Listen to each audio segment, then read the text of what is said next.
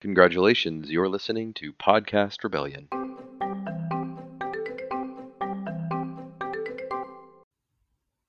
Hello and welcome to Podcast Rebellion. This is Juco All American, joined by Whiskey Wednesday.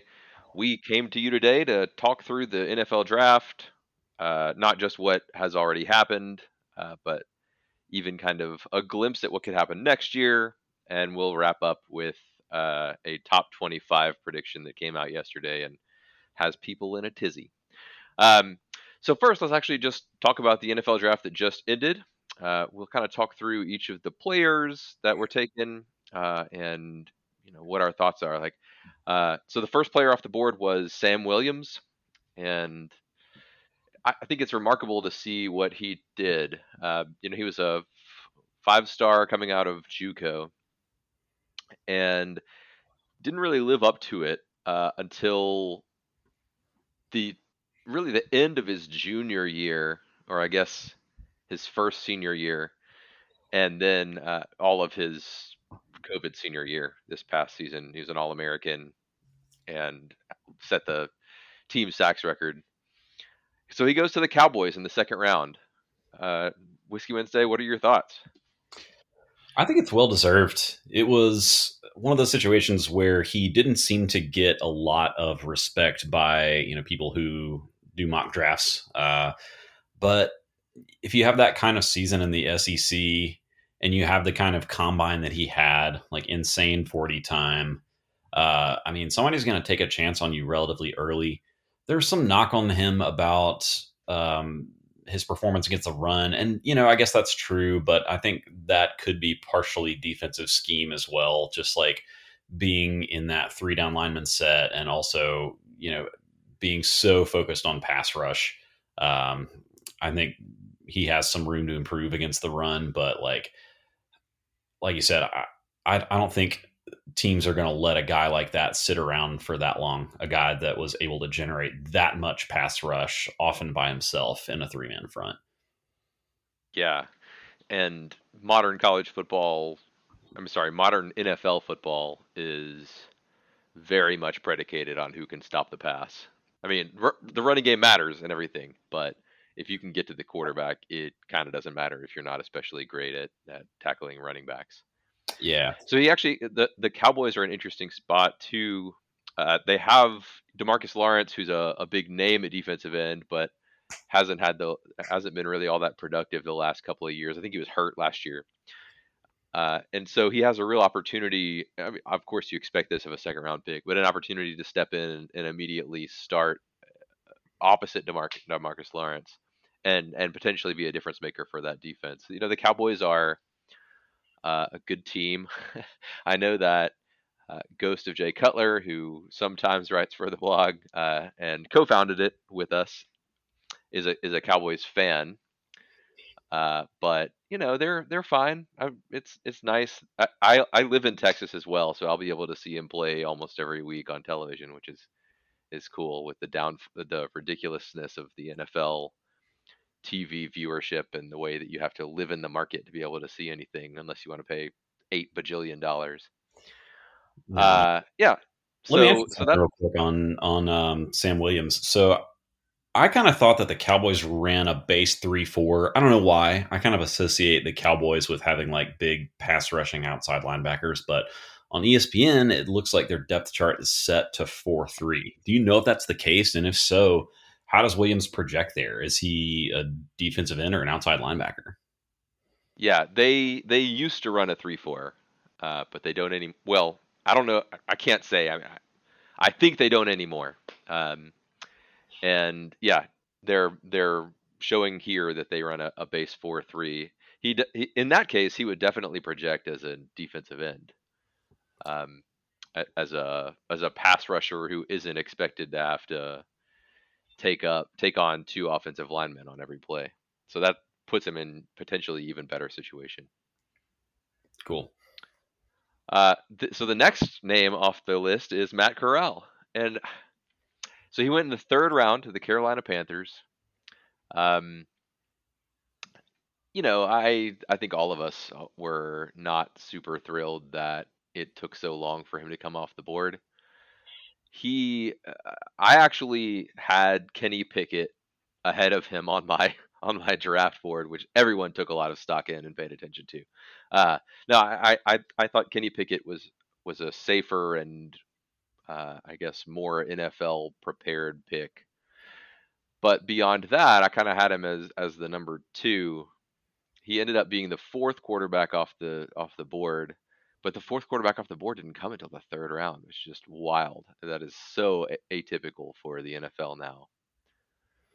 Yeah, absolutely. And yeah, it's it's really hard to look at his body of work and just look at you know his better games especially when he was really healthy but even in games where he was banged up or the receivers are hurt or he just like didn't have all his tools available one way or the other like just the way that he guts out wins um, and the throws that he makes um, it just it really doesn't compare with Malik Willis in my opinion and you know Desmond Ridder. I haven't seen much on him but like that kind of seemed out of nowhere as well that he would be drafted ahead of Corral so you really wonder if there was something working against him. I guess there was that stuff that came out from uh, what Ian Rapoport right after Corral was drafted, and and who knows how much of a that was so ridiculous. Yeah, it really was like really in poor taste, and who knows if that actually made a difference to NFL front offices or if Rapoport just like was being opportunistic to you know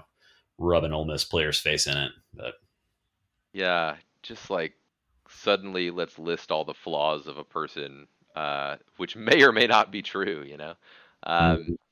I you know the the good thing for Matt Corral is that despite the fact that he was picked in the third round, he lands with the Carolina Panthers, who his his competition for the starting role is a dreadful Sam Darnold. Uh, Sam Darnold's QBR actually just looked at it last season was 33. Uh, and the season before that, it was 32.9. Uh, so, so he, higher number than that. Yeah. Yeah. Um, everybody wants to make fun of Jimmy G in the 49ers, and his QBR was like 55, uh, which is markedly better than 33. Now, uh, you know, that's a ton of different factors that go into it and everything. But anyway, yeah, Sam Darnold, not super good. Uh, and so then he also potentially uh, will be he will be have his blind side blocked by uh, their their first round draft pick. Excuse me, their first round draft pick, left tackle from NC State, whose name is Ikem Ekwonu, um, and is expected to be a, a huge difference maker on the offensive line. Of course, he was the number six pick in the draft, uh, and then he has DJ Moore, who's a, a, strong receiving option, and Christian McCaffrey, of course, running the ball and also catching the ball. I think that there there are some interesting opportunities there, uh, and to see Corral use his potential running and scrambling ability along with Christian McCaffrey lets them potentially do some interesting things. Um, but he's got to win that job first. Yeah, absolutely. You kind of wish that he was in a situation behind a quarterback about to retire. Yeah. Uh, instead of in a competition with uh, a guy like Darnold, who you know was was drafted higher than than Corral, but I mean, you got to think he has a pretty good chance because it's reaching the point. This will be what year three or four for Darnold. Four, yeah, and I mean, I mean, yeah. he's you know he was traded. He was he was a Jet. Yeah. Uh, so he um, yeah, he was the number three overall pick, but has not put it together at all. I mean, yeah, on some level, you can't blame the guy that he didn't do especially well with the Jets and the Panthers. Uh, but at the same time, like you want to see something. And yeah, year end of year three. That's about the time you feel like you know coaches and GMs think they know what they have in a quarterback at that point. You know. Yeah, exactly. Uh, yeah, I, I mean, I think that uh, to your point about a a it, would be better to sit for a year behind someone who who was retiring and then have an opportunity to show some things in mop up duty kind of situations. I think that uh, a possible good outcome for Matt Corral in this this situation is to um, start off as the backup and as the season progresses and the Panthers end up playing themselves out of playoff contention, then he, you know, starts the last six games and is able to, you know, have used the beginning of the season to be able to get his feet under him. Yeah, I agree. All right, next on the list, Snoop Conner, fifth round, Jacksonville Jaguars, Duval. Yeah, uh, super excited for him. I think that it was easy and convenient, and I fell into the trap a bit as well of assuming that he had made a poor choice in declaring early and and going ahead and, and joining the draft. And I think that it would still be easy for some people to say, yeah, but he was only drafted in the fifth round, but he's a running back. And the NFL with running backs, it's such a strange league. Uh, you know, that that is a position that touches the ball all the time, but they have tons of data that suggests that very quickly running backs are not as good as they were when they were younger. And so you got to get in the league as quickly as you can and make a name for yourself there get that like the second contract is the biggest thing because the third contract is likely to just be kind of a let's bring him into a terrible team and see if he still has anything in the tank. Um, so Snoop Conner goes to Jacksonville where they have James Robinson, who I think is a, a very good running back, um, and uh, you know, two years ago helped me a lot in fantasy. What what? Uh, but he, I, I think that obviously he's a fifth round pick, so it's it's likely he'll he'll make the roster anyway. But uh, he has an opportunity to really carve out a a spot early, and you know as as a more power back kind of player. Um, but the cool thing about Snoop Conner is that's really not all there is to his game. I mean, I think that he he has the opportunity and and displayed many times at Ole Miss that he is faster than you might expect, and you know is able to do interesting things in space. I, I'm excited about him there. Yeah, absolutely. I mean, you didn't think that you know, or the the thought wasn't that he was going somewhere to be a starter. But I mean, the fifth round, like you said, it's pretty good, and especially for a guy who is relatively low mileage in college, and a guy who, you know, seemed to get kind of lost in the shuffle at Ole Miss at times. I kind of like it for him. It's a little bit uh, vindicating, I think. Yeah. Not you know, not to say anything ill of Lane Kiffin and the offensive staff at Ole Miss, but uh, there certainly could have been better situations for Snoop Conner where he could have looked like an All American and, and, didn't always get to do that at Ole Miss. So cool to see him still uh, come out of the draft in a pretty good spot. Yeah, definitely. Uh, so next on the list is Chance Campbell in the sixth round, another player that going into the draft, I did not see mocks that had him picked and I thought, man, if he had just come back for another year, I mean, he was epic on the defense, and this defense sure could have used another year of Chance Campbell. Uh, but sixth round pick, that is perfectly fine, nothing to sneeze at. Uh, he goes to the Tennessee Titans, so a lot of listeners will be able to watch his games very frequently. Um, you know, I I don't imagine that he is penciled in as a starter. In fact, looking at the the Titans' anticipated depth chart at the moment, he's not, but he is a principal backup at, linebacker. Um, and headed into you know training camp and everything, that's perfectly fine. They run a three-four, so he does have some more you know opportunities there, and uh, uh will certainly see the field the way that that modern football works. Uh, yeah, what do you think about that? I mean, again, I think it's totally great that he got drafted. I I really wish that he was back, but it, you know, again, it sort of validates his decision a little bit to get drafted because I don't know how much he had to improve. Um, and yeah, I think he's I think he's a great player. I think he'll be a guy that that might surprise some people. So hopefully he gets that opportunity in Tennessee.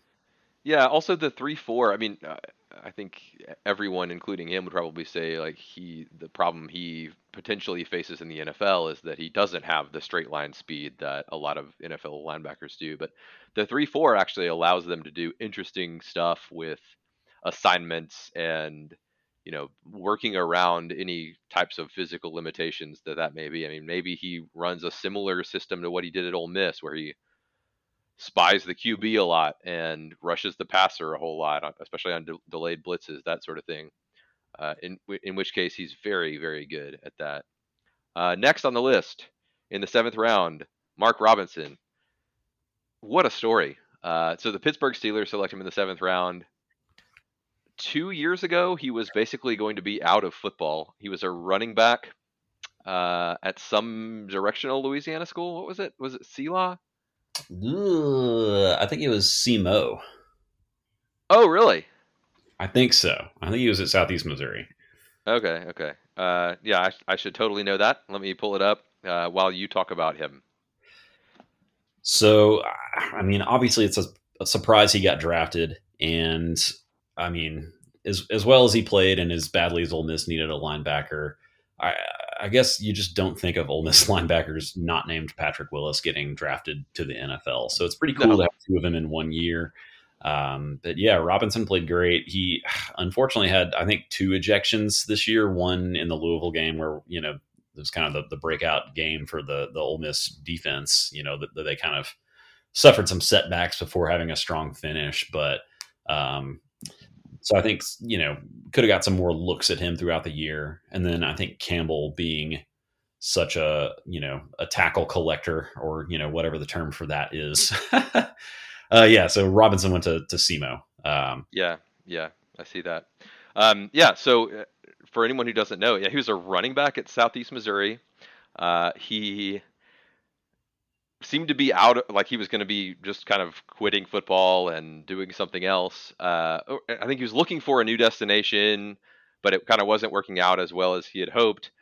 His cousin Otis Reese, uh, what of course plays for Ole Miss and was like training with him and clued the uh, coaches into him, and they brought him on as a walk on. He was, I think that he even like entered as a running back uh, but they quickly decided to move him to linebacker. He had to sit out uh, for a season because of dumb transfer rules that used to exist that thank God don't exist anymore, uh, and was the talk of the entire team. The the defense was like Mark Robinson, this guy, and I remember thinking like, come on, dude. This yeah, walk on yes. walk on linebacker who used to be a running back. This is ridiculous. And then that Louisville game was like, oh, oh, Mark Robinson is super good. Uh, and he just crushed people. And he's super fast. Uh, his height is the only reason that he was picked in the seventh round and not earlier. He's he's listed at five eleven, uh, but gosh, he's just one of those bowling ball types of players who just wrecks everybody. Yeah, and do you think that linebackers like getting drafted by the Steelers? Do you think that's a good place for linebackers? yeah, I was going to say it's not. they don't have a terrible history with linebacker. Um, yeah. yeah, should be really interesting. Uh, you know, unfortunately, seventh rounders are not guaranteed types of picks to make the roster, but uh, and looking at their their roster, it does look like they have a lot of linebackers, but um, they wouldn't have taken him uh, if they weren't interested in him. And so I it'll be cool to kind of see how that shakes out, and I'd love to have him there um, and and see him succeed. For sure. Uh, so the last draftee was Deane Leonard of the Chargers. Uh, Deane Leonard, another weird story. Uh, he was playing for he was playing Canadian football uh, and transferred to Ole Miss. Uh, seemingly, it was related to COVID. Like COVID canceled the season of the of the college team he was playing for, and so he was looking for a destination and and chose Ole Miss, uh, cornerback, and you know it. He was he started uh, a, a, good chunk of the games that he played in and was a, a very good corner, reliable. Um, but he wasn't like a standout. I mean, he wasn't like a standout player relative to the defense, you know. And so to see a, a player like that on on defense be picked is so interesting because Ole Miss's defense has up until recently been so bad that in order to be even drafted, you had to just be super good. Um, and instead, we see that the scouts are paying enough attention that they're able to find a guy like this who uh, you know, doesn't stick out in the same way. Yeah, yeah, absolutely. But you know, definitely has some measurables that are worth taking a chance on in the NFL. And you know, I guess scouts would say that he hasn't had uh, enough experience playing like big, big time college football where maybe he has some upside that's that's yet to be discovered. But but yeah, you're right. He, he's a guy that was never a huge standout on defense, but sometimes that happens at cornerback. You know, if you're not yeah. an all time superstar getting you know picks all the time, absolutely locking everybody down. There's a lot of guys kind of beneath that first tier, and you know who knows who's going to work out and who's not. You know who who could have said that Senquez Golson wasn't really going to make it in the NFL, but Mike Hilton was going to have a long career. you know, yeah. I mean, uh, injury was the was the problem there. But yeah, definitely, I, I totally understand what you're saying.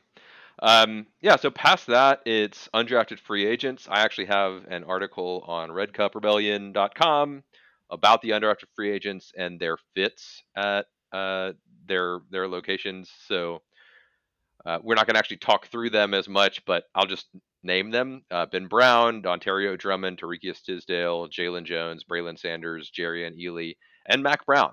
Uh, all were invited to to camp and, and signed as undrafted free agents. So that's great.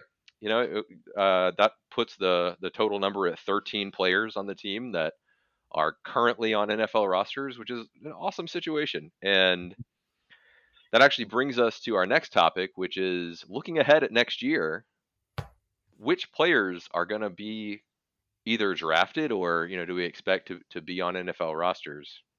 Um, so I have a list here, and I, I know you can see the list as well. Uh, but instead of just running through all the names, let's let's kind of talk about our expectations on on the draft. So, who would you think is the first Ole Miss player drafted next year? So my best pick right now is Cedric Johnson. Um, I think so he going is, early. Yeah, yeah, yeah. Okay, leaving leaving early, having a big year, getting drafted. You know, maybe in the second or third round. Okay. Okay. Yeah, I mean, I think that he was overshadowed by Sam Williams this past year. Has an opportunity to really set himself apart. Uh, I think that's a, a, a, good pick, and especially with the way that um, that the the NFL values rushing the passer and edge players. He he definitely fits that bill. Um, so I, I actually I actually would say Zach Evans. I know it's funny because I earlier in the podcast talked about how the the NFL and running backs kind of don't mix in terms of high draft picks at the moment, but uh, I have really astronomical expectations for him this year and think that he could be a rare early pick at the at the running back position. Um, I still, I mean, uh, Im- imagining him picked in the in the first round would mean that he is likely the best running back uh, in this class. I don't necessarily know if that's the case, so I'm not going to put him there. But yeah, I'd say probably second round or or so. Um, other players that I think could go high. I mean, looking at this list, it's interesting. It still skews offense, uh, mostly because of the offensive line. Jeremy James, Nick Broeker, potentially even Mason Brooks. Jeremy James and Nick Broeker are almost certainties to be drafted. Um, and then at wide receiver, the only player I really see having much potential to be drafted. I, I, I know everyone wants to say Jonathan Mingo because he's projected as our number one wide receiver, and he's a senior, but he's going to have to show things to me before I, I get there. Uh, so I actually think Jalen Knox is the wide receiver with the most possibility there. Um, he was injured in the spring, so we didn't see him in the spring game. But word out of camp has has just been that over the past year and a half, they've really wished that he had been able to immediately transfer instead of having to sit out because they they like what they see and think that he has a lot of potential. Yeah, it's good to hear. It's definitely a group that needs some playmakers. Um, but yeah, uh, a couple of cornerbacks that that could also be drafted relatively high, higher than you know the late some of the late round guys this year. Uh, Miles Battle, Deantre Prince. Uh, Miles Battle, his size is so unique yeah. to the position, and yeah, I, I, think he's really really good. Uh, I think Me he too. has, yeah, uh, he has some upside to be the first Ole Miss player picked. I think uh, Deantre Prince is just really solid. I don't think he is like a, you know, probably an NFL starter, but I can see him having a, a good long career if he stays healthy and stuff. He's just really solid. Um, doesn't appear to get really abused and has made some pretty pretty cool interceptions in his time at Ole Miss. He just he's like one of the better cornerbacks that I can remember at Ole Miss in the past, you know, 15, 20 years. Yeah, and he's six feet tall, so it's not like he is, you know, small. It's just that he's not six four like Miles Battle. Yeah, uh, Miles Battle is such an interesting player. I, have said interesting way too many times on this podcast, but um, he you know, he was a, a, wide receiver out of high school. He moved over to corner when they thought they just needed bodies, which they did for a while, and excelled. And if you've got a six four corner who can run on a go or something like that, you could take away crazy options for the offense. You know, you think about, I mean, I don't think anybody can do a great job of covering DK Metcalf. But if there were a six-four corner defending DK Metcalf who could run with him, I mean, that would really wreck the Seahawks. And so, uh, you know, you you imagine pairing him up against larger receivers, which is all the rage in the NFL. You don't find many six-four corners. And yeah, I think that he's super talented. Deantre Prince, yeah, I think that he's he's very good. Uh, I think that those two will be major important glue guys to the defense next year. Um, and yeah, it'll be cool to see both of them drafted with kind of unexpected stories, I'd say, right? I mean, mm Prince left Ole Miss and went to JUCO and then came back and immediately stepped into a starting role again. Miles Battle was disappearing at wide receiver before being moved to corner. Um, that that'll be that'll be interesting. And then I think uh, also there's potential with uh, several safeties or you know people who could leave early if they end up having good seasons and pro- projecting out who could potentially be sixth and seventh round picks is really hard. So I mean, it could yeah. be you know any, anybody, I guess, in that way. Mm-hmm. Um, so yeah, last piece. Let's talk briefly about uh, Dennis Dodd. Dennis Dodd put out a top 25 for CBS Sports. Uh, I will link it on redcuprebellion.com so that you can find it in in the show notes. Um, but yeah, bottom line up front, he put Ole Miss at number 13 heading into next season, and I think that's pretty crazy. I don't know what you think. I so obviously it's a cop out to have one huge caveat um, but I don't think it is, and I think I think the reason he picked Ole Miss that high is because of the assumption that Lane Kiffin is going to find a good quarterback to put on the field. Because um, with a good quarterback, this team has a lot of potential. Um, potentially really veteran offensive line, really talented group of running backs, um, much deeper defensive line. Uh, the secondary looks potentially really, really good. Um, there's a lot of you know pieces that will win football games, um, and you know like the schedule sets up well. Um, there are probably two big games where Ole Miss will be an underdog in A and M and Alabama, but after that, like yeah, could be another nine or ten win team if we find you know top you know what five or eight quarterback play in the SEC uh, with with whoever ends up being the starter. With that kind of quarterback play, like it's it's another pretty good team. Yeah, I mean, I think there's some potential, but a lot has to go right. Um, and but let's actually think through it. So uh, for for Ole Miss to be number thirteen, what does the offense have to look like? And I don't mean like, I mean obviously the answer is find a quarterback, but beyond that, like how does this offense, the way that we currently understand it to function, work for a number 13 team in the country? I think the offensive line has to be really, really good. And they were for a lot of last year. Um, but, you know, Matt Corral also had to scramble quite a bit last year. you could blame that potentially on receivers even more than offensive line because there are just a lot of coverage sacks and coverage scrambles. Um, but if the offensive line is as dominant as they could be, that's a pretty great start because you know the running backs we have and the tempo offense like could get in situations where we're just mowing teams down all the way down the field. Yeah, I think offensively, uh, it the way that I see things working well is leaning on Zach Evans, leaning on Ulysses Bentley and Kentrell Bullock and Quinshon Judkins at running back, succeeding in that, and feeding Michael Trigg a ton of targets. Like let him, you know, win the Mackey Award. Um, I, I think that's the key to success. I, I don't think that it's realistic to ask for a high flying pass outside the numbers type of offense next year. Yeah. Uh, then could yeah. Then conversely, uh, defense.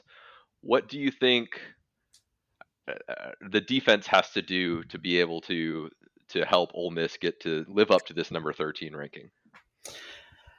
I mean, I think looking at the schedule again, I think it sets up so favorably for Ole Miss unless teams come out of nowhere, which sometimes they do. You know, you never know if Mississippi State or, or Arkansas or LSU or Auburn could just be much better than anticipated.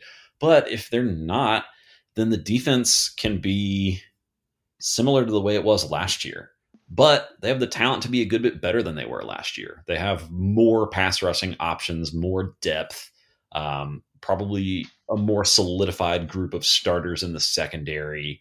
Again, with some big quality depth that we didn't have last year. Um, I think they have the potential to, I mean, just have a much more consistent and maybe even a higher ceiling kind of season than they had last year.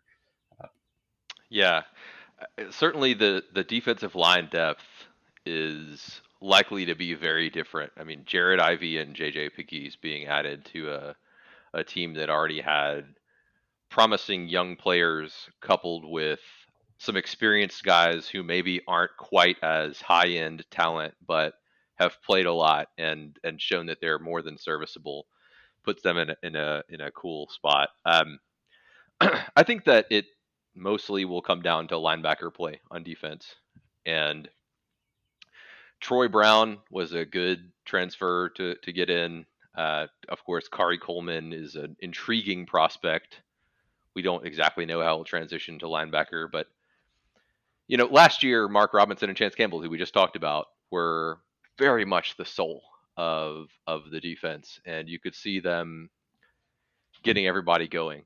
And there's a huge hole there now uh, in that in that capacity. So if we see that those types of players step into that role and and succeed, I think the defense could be definitely it could be better than it was a year ago, which was already good. Uh, I, I think I don't know what you think, but the defense is what the team is going to have to lean on, and uh, the offense is likely to be serviceable to good. The defense has a, the potential to be really great, and if they are, then this team is able to to live up to that live up to that ranking possibly. But if they're not, I don't I don't see a situation where the offense is just steamrolling everybody and the defense is only marginal but is good enough to to get things done. Yeah, I'd agree with that. But you know, again, that 13 ranking, your projection, that could just be like uh let's see, who predicted it? Dennis Dodd. Yeah. Dennis Dodd, yeah. Him just saying like, okay, they're my third team in the SEC West. Where is the number right. three team in the SEC West usually ranked? You know, so like yeah, oh, sure, yeah. The, yeah.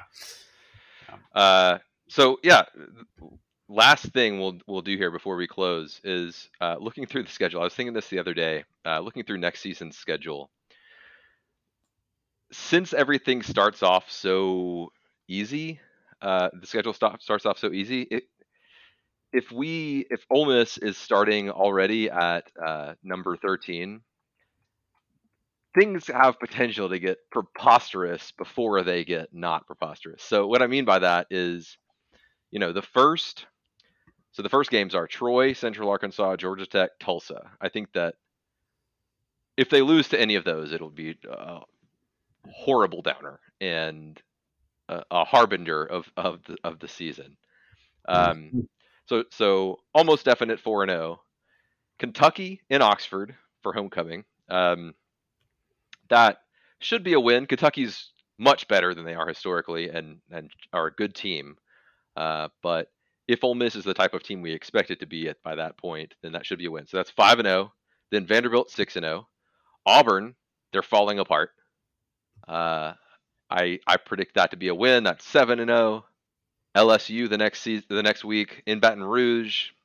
Uh, you know, you never know. I mean, LSU will always have talent, so I guess they could come around. But let's say they don't.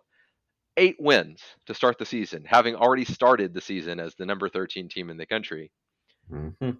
How how high are we talking? Like, I I, I imagine we reach a point where uh, Mississippi State message boards are talking about how we're way overrated and uh, are fool's gold, and I I would agree at that point. You know, I mean, I I- could Yeah. see suddenly Ole Miss is number three because they haven't played good teams.